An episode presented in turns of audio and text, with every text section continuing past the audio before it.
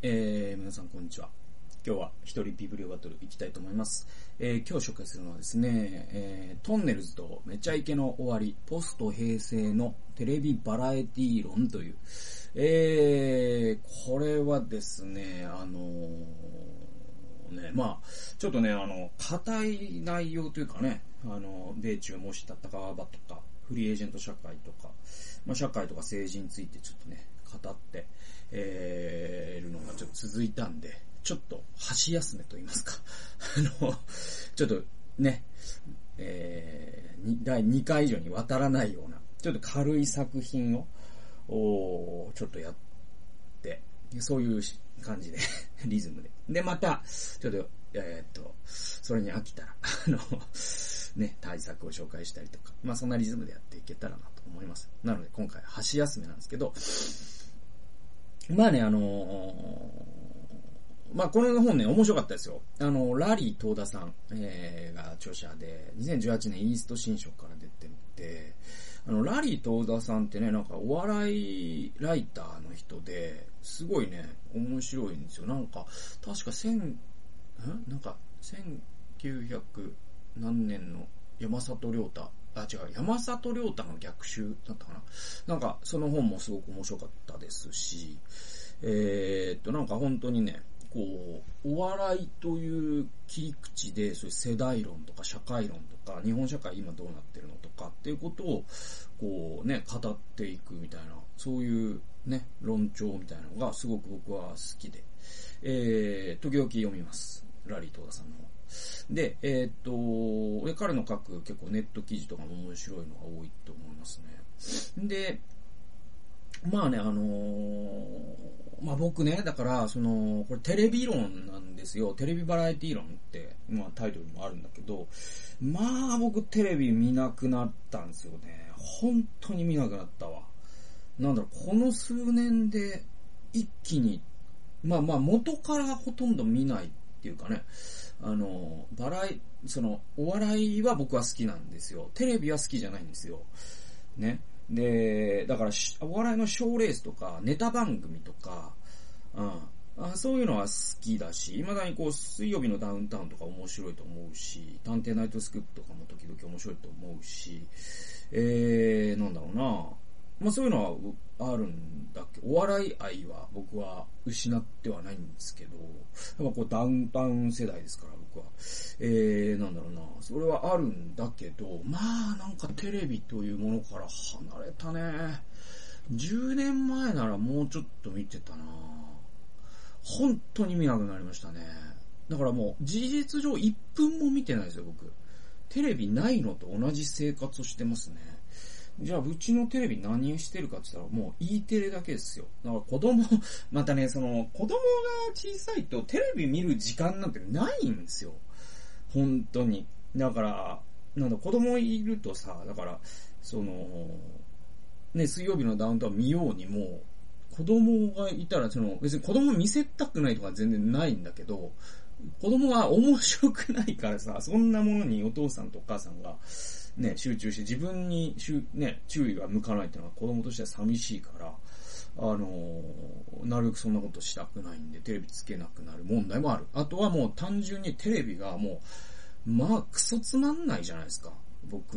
はもう、クソつまんないと思いますよ。もう、どんどんひどくなってると思うわ。本当に。うん。もう、聴落が止まらない感じがしますね。テレビってね。で、そんな僕がなんでテレビを語るのかというと、やっぱお笑いは好きで、またその、テレビというものから見えてくる、こう、世相みたいなものも、その凋落をしているということを含めてね、やっぱりですね、この日本社会を知る上でテレビっていうのは、ああ、なんだろうなうん。うん、なんだろう、その見る、そのコンテンツを見るかどうかは別として、テレビという現象を知るっていうのは大事なことで、はい。で、そうですね。僕はもうテレビを見ない層になっちゃったんで、まあそ、その角度からのね、視点にどうしてもなっちゃうんだけど、まあなんかすごく考えるべきことが僕はあると思います。このテレビというものにどう付き合っていくのかとか、テレビというものに対する距離感の違いによって社会に分断が実は生まれてるんじゃないか論とかですね、そのあたりのことはすごく面白いなと思います。で、まあこのラリー東田さんのこの本も割とそんなことを考えさせてくれる本なので、えー、まあね、あの、ちょっと紹介したいなと思ったんですよね。で、あの、まあ、フジテレビがね、凋落が止まらないみたいなことってこの10年ぐらい言われ続けてるんですよね。で、90年代ってもうフジテレビってなんか民放で確か一番視聴率が良かったんじゃないかったかな。だって、ごっつええ感じとかフジテレビでしょで、夢で会えたらもフジテレビ。で、フジテレビの月9枠ね、なんか有名なドラマがいっぱいあるじゃないですか。えー、とか、あ目覚ましテレビとかもね、なんかあの時間帯で一番強かった時代っていうのがね、あったし。えー、でももうその凋落が止まらないんですよね、フジテレビってね。で、これを、ラリー東田さん、これね、ここでか、なんでそういうことが起きたかっていうことを、実はね、僕はもう今まで聞いたこともなかったような視点から解説してて、それがね、すごく僕面白かったんですね。それがね、あの、1997年に、完成したお台場の新社屋ってあるじゃないですか。で、まあ東京に住んでる方なら、あまあなんだろう、その首都高とか乗ったらね、見えるから、あの、あれ、あれねってわかるんだけど、あの、球体と言われるやつですよ、球体くん。あの、でもあの、踊る大捜査線とかね、見たら、あの、出てくるから、あの、お台場にあるさ、あの、なんて言うんでしょう、そのビルが2つあって、間に丸いボールがあるビルっていうね、新社屋っていうのがね、えー、1997年に完成したんですよ。で、あれはまあ有名なビルでね。で、あれが実はフジテレビ凋落のきっかけになったんじゃないかと。ね、ラリー東田さんがね、分析してて、これ結構僕目から鱗だったし、あとこれってね、結構本質的な話なんですよ。そのビジネス論とかにも通じるんですよ。57ページ読みますね。しかし、そんなフジテレビに転機が訪れた。吉野、過去、これは、えっと、吉野吉高さんという、えー、人が、フジテレビはなぜ凋落したのかっていうう本を書いてるんですって。で、それ、その人がフジテレビ凋落の大きなきっかけの一つと捉えているのが、あ1997年の新 社屋への移転であると。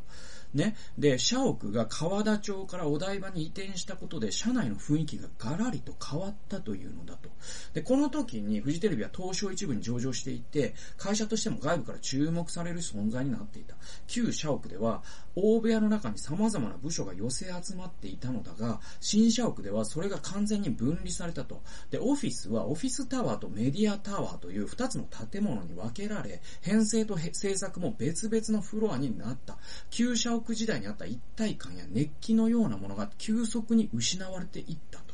また観光地として賑わうお台場の街を見下ろしながら、広々とした開放感のあるオフィスで仕事をすることで、フジテレビ社員たちの心境にも変化があった。自分たちは一般人とは違う特別な存在であるという特権意識を持つ人が増えてきたというのだ。あ吉野は当時を振り返り、自分自身にもそういう感覚があったことを認めている。で、えー、新、えー、社屋移転によって、かえー、職場環境が変わり、フジテレビ社員の間に自分たちは選ばれたエリートであるというような感覚が漂い始めた。そしてそれがじわじわとこの曲を蝕んでいた。えー数字の上では2004年から2010年にフジテレビは再び視聴率三冠王に返り咲いていた。しかし2011年にはそこから陥落してしまった。この年が時代の節目だったと。これね、僕はすごい面白かったですね。この場所を読めただけでもこの本をね、読んだ価値があったと思うぐらい。で、どういうことかっていうと、そのね、これ本当組織論そのものなんですけど、要は、あの、球体でね、繋がってる、その右のビルと左のビルがあるとしましょうよ。そうすると、み、ね、片方のビルはオフィスタワー、片方のビルがメディアタワーなんですよ。これどういうことかっていうと、いわゆる一般の言葉で言うと、その、なんていうの、あの、コスト部門と現場ってあるじゃないですか。あれをビルで分けちゃったんですよ。だからメディアタワーっていうのがまさに現場なんですよ。編集したりとか、クリエイターの人たちが、え、集まっててどんな企画やるとか、実際撮影とかも行われるかもしれない。そういうメディアタワーっていうのが一方にあって、一方にはオフィスタワーっていう人事とか財務とか、あそういうですね、ホワイトカラーの人たちが働く、え、人たちのビル。だから現場のビルと現場じゃないビルに分かれちゃったんですよ。で、これが、あの、フジテレビのそのクリエイティビティを失速させたんだって言うんですよ。これね、本当に大事な問題で、あの、職場の人間科学っていう本があるんですけど、その中でね、え会社のね、フロアのどこにウォーターサーバーを置くかで生産性が変わるみたいな話が出てくる。これ実験に基づいて行われてるんですね。で、えー、つまりね、その、イノベーションってね、分野が違う二人の人が話すことで起こる。まあ、二人、二人である必要ないけど、複数の人が、あ話すことで起こるんですよ。だから、例えばね、あの、まあ、ホンダとかで考えると、その、マーケティングをする側と、ね、えー、車のエンジンを開発する側が、その人たちが話し合うときに新しいものって生まれるんですよ。で、エンジンを開発する人が全くマーケティングとか販売とかと接点持たなかったらどうなるかというと、エンジンの人はエンジンだけを追求するんですよ。で、マーケティングの人はその現場を無視してですね、えー、そのね、購買層のニーズだけをもね、えー、見て、そして、えー、なんだろう、その、いわゆるそういうのって、弁証法的に新しいものが生まれるっていうんですけど、その別な分野で働く人が一緒に場所を共有することで新しいものって必ず生まれるんですよ。で、それをフジテレビは逆やっちゃったんですよ。まずビルを開けた。しかも、その、ここでも書かれてるけど、その編成と制作がフロアで分かれちゃった。で、これによってコミュニケーションが取りづらくなり、そしてますますその部分最適っていうのを追求してしまうんですよ。で、これ合成の語尾っていう言葉があるんですけど、えー、部分最適の寄せ集めは全体最適にならないっていう原則があるんですね。えー、全体最適を求めるっていうのは実はある種部分最適を諦めないといけないんです。ところがですね、フロアごとに分けちゃったりとか、あの、パーテーション化する、部署をパーテーション化して、その、交流がなくなると部分最適だけを求めるようになっていくんです。これあの、縦割り行政とか全てに言えるんですけれども、これだから組織論の話じゃなんです。もう、もろに。ね。で、それによって、まあそのクリエイティビティが失われていった。新しいね、斬新なものを生み出せなくなっていった。えー、そして、あともうここでも指摘されてるけど、そのシャオクが新しくなって、このなんか庶民を見下ろすみたいなね、オフィスビルで働くことによって、なんか特権階級みたいな、自分たちはエリート、まあ実際ね、テレビ局の社員って、なんだろうね、30代、40代とかで年収2000万とか言うからね、まあものすごい高級取りなんですよ。でね、えー、しかも視聴率もね、民放トップとなり、えー、そしてね、その庶民のお台場を見下ろすわけですよ。そうするとですね、社員たちが、その、なんかこうね、えーえー、エリート意識を持つようになる。で、そうすると、どうしたって、そのテレビを見てる人は庶民ですから、その庶民の感覚と離れていくんですよね。で、庶民だったらこんなこと絶対ありえないと思うみたいなことを、その自分たちの常識で、えー、外に出しちゃったりする。それが、やっぱりこう炎上騒ぎになったりとか、あ、フジテレビってちょっとやべえな、みたいになってくるんですよね。そういうことの積み重ねが、この2010年代のフジテレビの凋落の、まあ、原因なんだっていうことが分析されてて、これはすごく面白かったですね。でね、まあ、あの、ちょっと言い忘れたのは、この本ね、確かですよ。確かこの本って、あの、2013年でよかったんでしたっけ？あの、笑っていいとも最終回ってあったじゃないですか。なんかゴールデンの時間に。で、あれ僕ね、見ましたよ。だから。僕、まあテレビ見ない人間ですけど、あれは見ましたよ。で、なんだっけ、そのタモリさんがいて、えー、雲南がいて、えー、ね、ダウンタウンがいて、で、そこへトンネルズが乱入して、爆笑問題が来て、ナイナイが来て、みたいな。で、もう画面が もう情報量が多すぎるみたいな感じになってて。でもあれってなんかすごい、カタルシスがあったじゃないですか。未だに語り継がれるね。で、でもあれが、まあラリーさんは、実はあれがテレビの時代の終わりなんだ。つまりテレビの最終回と言っていいんじゃないかみたいなところから、まあこの論をね、展開していくんですよ。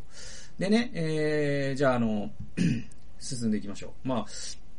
えっ、ー、と、91から92ですね。じゃあ、そのテレビがね、つまらなくなった一つの原因、僕、情報バラエティ番組が増えたことだと思うんですよ。だから、なんだろうな、えっ、と、まあ、バイキングとか、今僕もう何もわかんない、グッデイとか、なんかありますよね、そういう、なんか昔で言うところのなんか、なんだっけ、なんか、あ、あったじゃないですか、その、主婦が見るやつ。なんだっけ、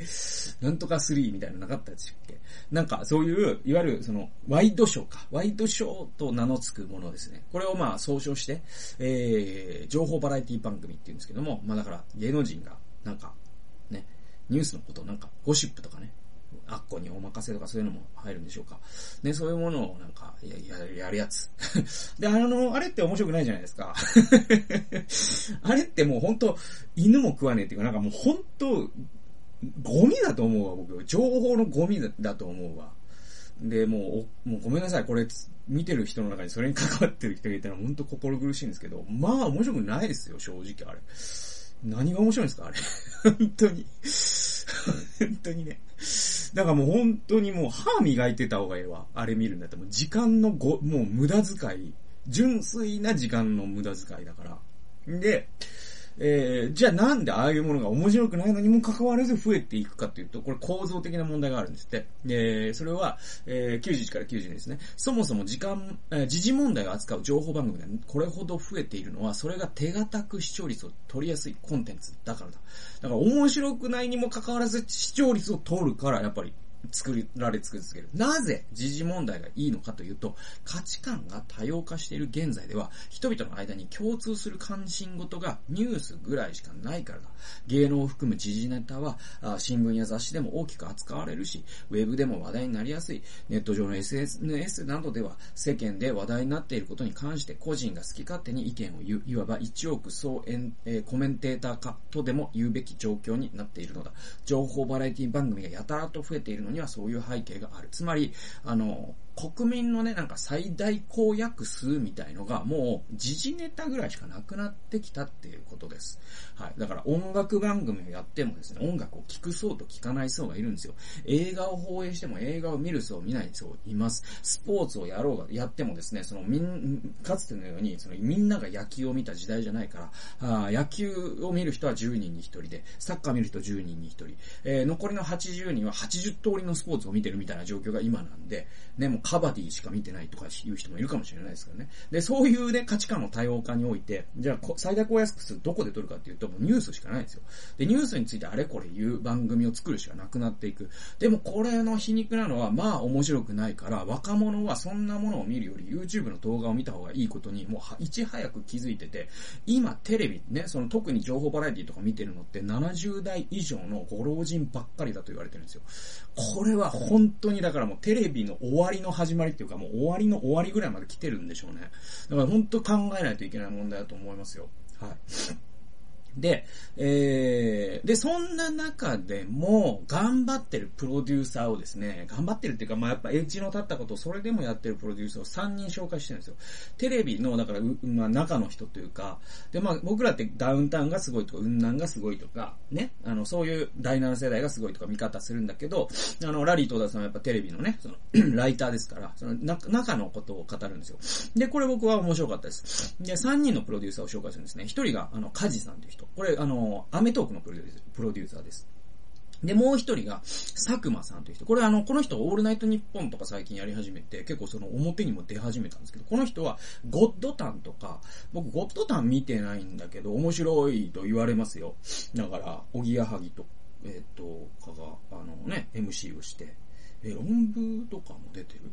違うか。えー、まあまあまあ。なね、えー、で、えー、で、もう一人が藤井健太郎という人。これあの、水曜日のダウンタウンのね、えー、プロデューサーです。で、この三人を対比して、なんでこの三人が、まあ、テレビがつまらなくなったと言える、言われる時代に、まあ、それでもね、奮闘してるのかみたいなことを書いてて、でね、家事、で、それぞれにすごいね、やっぱエッジの効いた人物なんですよ。で、で、109ページでね。まず、カジさん。えー、家事は機械音痴でパソコンもほとんど使えずネットニュースなども見ていないと。で、番組作りに関して世の中で流行っているものを取り入れようなどとは考えたこともない。なぜなら自分が面白いという感覚から出発しなければ面白い番組は作ることができないと思っているからだ。流行っているからとか、数字が取れそうだからとか、そういうところから番組を作ろうとはしない。家事は自分の感覚だけを頼りに面白いものを作ろうとしている。アメトークではそれが実現できているからこそ番組の軸軸がブレることはないのだろう。これ面白いですよね。だから、なんだろうな、じゃあ今ね、インスタグラムが流行ってるんだ。インスタグラム芸人とかやらないじゃないですか。アメトークってさ、だから、まあもちろんそういうのも、最近なんかそういうこびてる感じのやつありますよ。例えばなんだろう、iPhone なんとか芸人とかあったりとか、僕ももう、もう、アメトークも本当もう2年ぐらい見てないですけど。でも、なんだろうな、やっぱアメトーク全盛期のね、その中学の時イケてない芸人とか、あとなんだったかな。なんかさ、そういうのって、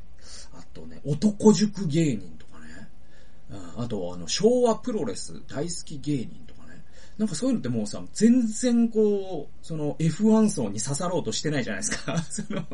ね。だから F1 層って、その、20代、30代の女性、ね。この層が、なんていうのあ、好きって思ったものは売れるという、まあ、マーケティングの大原則みたいなのがあって、もうその原則から外れとるわけですよ。昭和プロレス芸人なんてもう F1 層の真逆じゃないですか。ね、天竜とか川田とか、長州とか、あの、何？黒パンツ、黒シューズの、ストロングスタイルの、ねえあれの何が、どこが F1 層に刺さるんですか？どこがパンケーキっぽいんですか？あれの。もう、もう真逆も真逆ですよ。ね、まあ今でこそ新日はちょっと F1 層に刺さってるけど、でももうね、昭和のあのね、もう武骨な、汗臭い、ね、えー、もうああいうね、やっぱ、藤波、猪木。で、ああいうのを有田とか、ね、クリームの有田とかね、えー、ケンコバとかがね、もう、なんていうかもう楽屋でずっと喋ってたようなことを、テレビのカメラの前で喋った。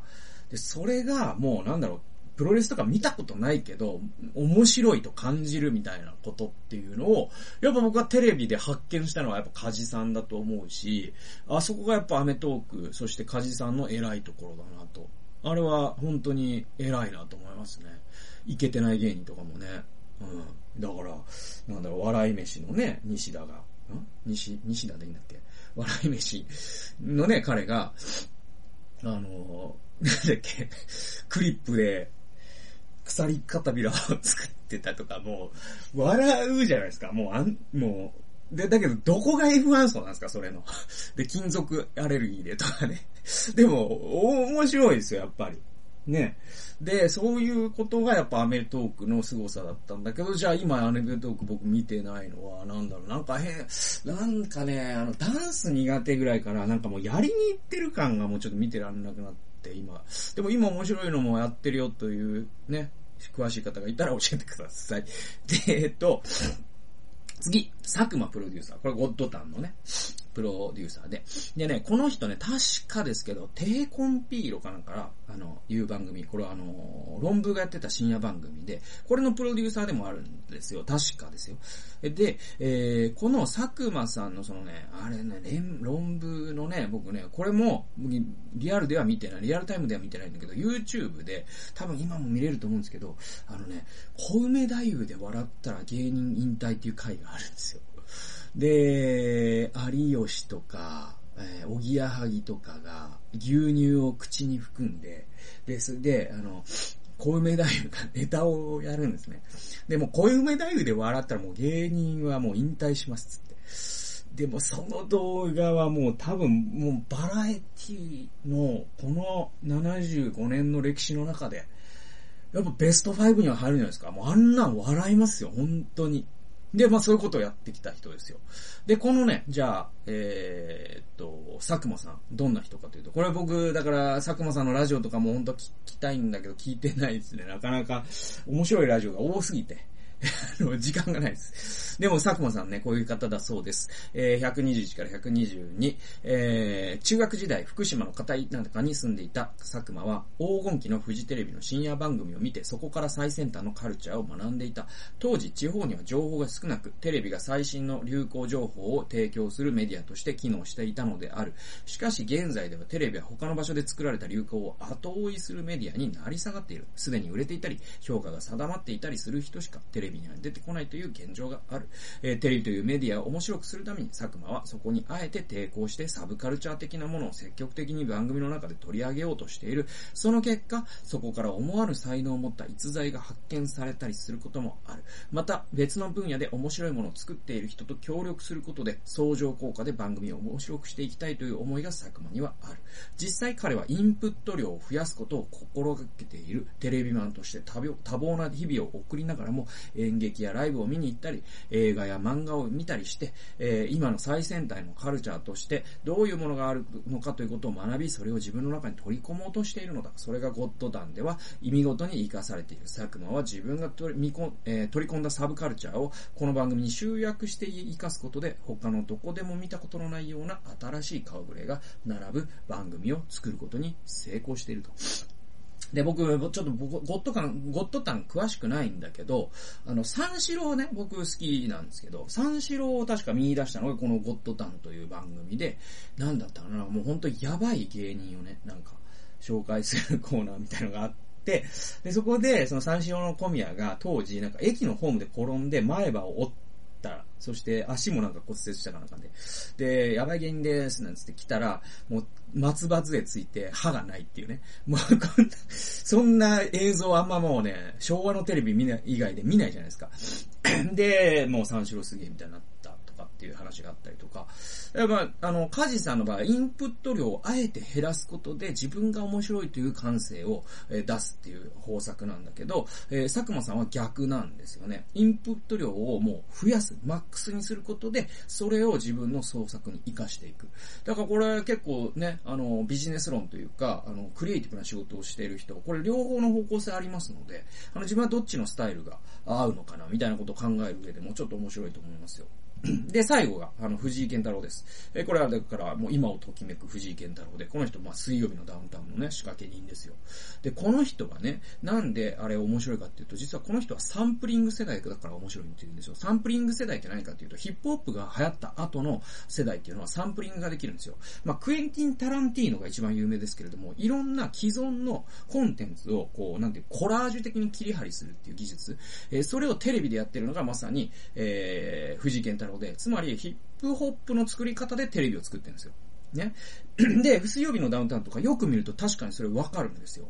例えばなんだろうな、なんか、なんかこう調べ物をしてるときにそれにね、まつわるなんかをその視聴者に、えー、わかる人にだけわかるように置いとくとか、なんかそういうのとかね、あやっぱほんとヒップホップ世代だなと思いますね。で、130から131ですね。藤井は学生時代にサークル活動も部活動も一切やらずに、ひたすら音楽、読書、映画、格闘技などの文化を吸収してきたという、いろいろな分野への幅広い知識と好奇心が彼が手掛ける番組のカルチャー的な引き出しの多さにつながっている。またヒップホップの造形に、ヒップホップに造形が深い藤井は自分をサンプリング世代だと自負している。ヒップホップでは他の音楽などに影響を受けてそれをアレンジしたり、楽曲の中に組み込んだりして自分の作品を作るのはよくあることだ。藤井時代も、藤井自身もそのような形で、えー、膨大な量の情報の中から自分なりのサンプリングをして番組を作っている。それはサブカルチャー的な情報の場合もあれば、過去の番組の企画や演出の場合もある。えー、過去のテレビで見た企画を別の題材と組み合わせることで新しい企画が生まれる。そのように知っていることの掛け合わせで新しい企画を生み出している。また藤井はリズムで番組を作るタイプだ。細かい設定の矛盾などををかなり気にする方だ。ディテールを詰めるのが得意で、豪快でスケールの大きい番組番組作りは苦手だと、自負しているということで、あの、だから、この藤井健太郎というね、まあ水曜日のダウンタウンを作っているこの人って、だから本当クエンティン・タランティーノみたいな人なんですよ。で、タランティーノってよく知られているように、彼ってビデオ屋さんで働いてたんですよ。で、ビデオ屋さんで働く映画オタクだったんですよ。タランティーノ監督って。だからもうね、小津安二郎であり、またね、深作監督でありですね、もうね、日本の映画からも世界の映画からも、もう見てない映画がないぐらい見まくってたんですよ。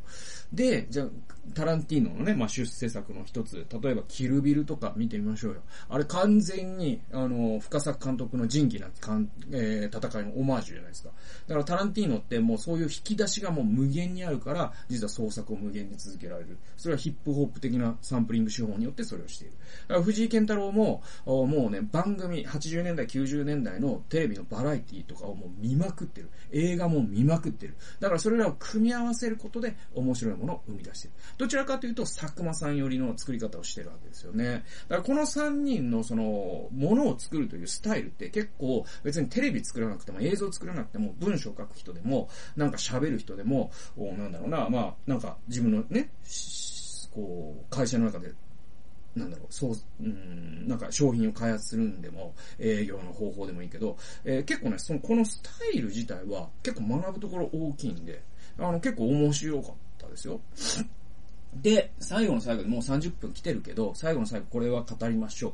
えっ、ー、とね、まあ、最後に、このね、今の時代のテレビを語るのに、二人絶対に抜かせない人物がいるんですよ。それが、マツコ・デラックスと有吉なんですよ。ね。有吉弘行ですよ。で、えー、僕もそう思います。で、このマツコと有吉に一生割いて、ラリー戸田さんは語ってて、えー、で、マツコ論、そして有吉論っていうのが、やっぱり今のこのテレビをめぐる状況、また世の中の状況っていうのを代表してるっていう話で、えー、157から158ですね。マツコは1972年千葉県で生まれた。子供の頃から男性を恋愛対象として見る見ていることを自覚していた。高校の時には服装やメイクに興味を持ち、卒業後に美容専門学校に入学した。美容師のインターンを経てゲイ雑誌、えー、バディの編集部に出入りするようになった。この頃から、えー、ドラッグえー、ドラッグクイーン、これは女装家ですね、えー、女装家としての活動を始めた。その後、人間関係の問題でバディを辞めると、マツコは千葉の実家に引きこもってしまった。この引きこもり生活は3年間続いた。はい。有吉とマツコというテレビの最前線で活躍する二人が、いずれも30歳前後で引きこもり生活を経験しているというのは興味深い事実だ。えー、これね、あのー、有吉の方の引きこもりに関しては僕引用からね、あの、いまあ、あの、引用の中に入ってないんだけど、これね、えっと、もう、えー、お前はもうすでに死んでるみたいな本があって、有吉弘行が書いた本。で、あのね、えー、っと、この本僕読みましたよ。で、この本ね、ほんと鬱になるね、直前に読んだから、もうすっごい嫌な思い出しかないんだけど でも面白かったんですよね。で、あのー、ね、要は、有吉の、まあ、自伝なんですよ。このね、お前はもう死んでいる的なタイトル。まあ、調べてください。で、えー、で、この有吉さんってね、まあ、皆さんよく知ってるように、あの、猿岩石というね、グループで、えー、お笑いコンビで、えー、っと、90、あれは5年ですかね、あの、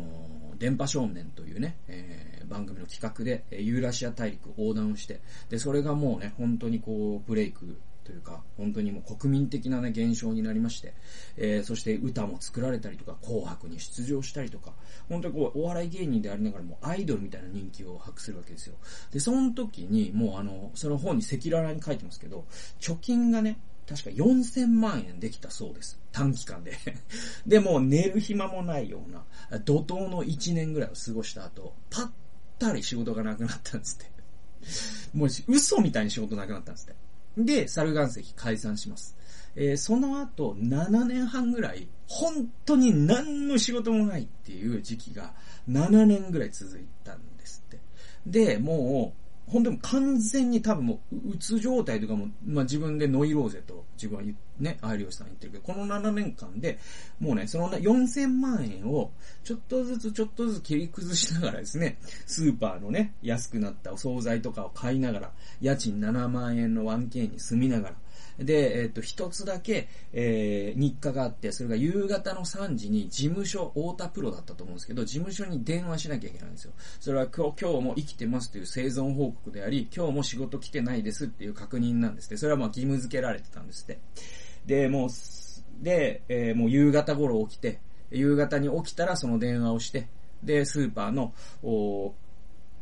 ね、あの、バイヘンみたいな、その、えー、安くなった食べ物を買って食って、で、テレビ見て、でもテレビ見るのも辛いから、ね、同期の人が活躍してるのも辛いから、ね、で、もう、ただただ時間を過ごすということがもう苦痛でしょうがない。えー、だからもうね、あのー、なんか図書館に行ってたって言ってます。それは本読むためじゃなくて、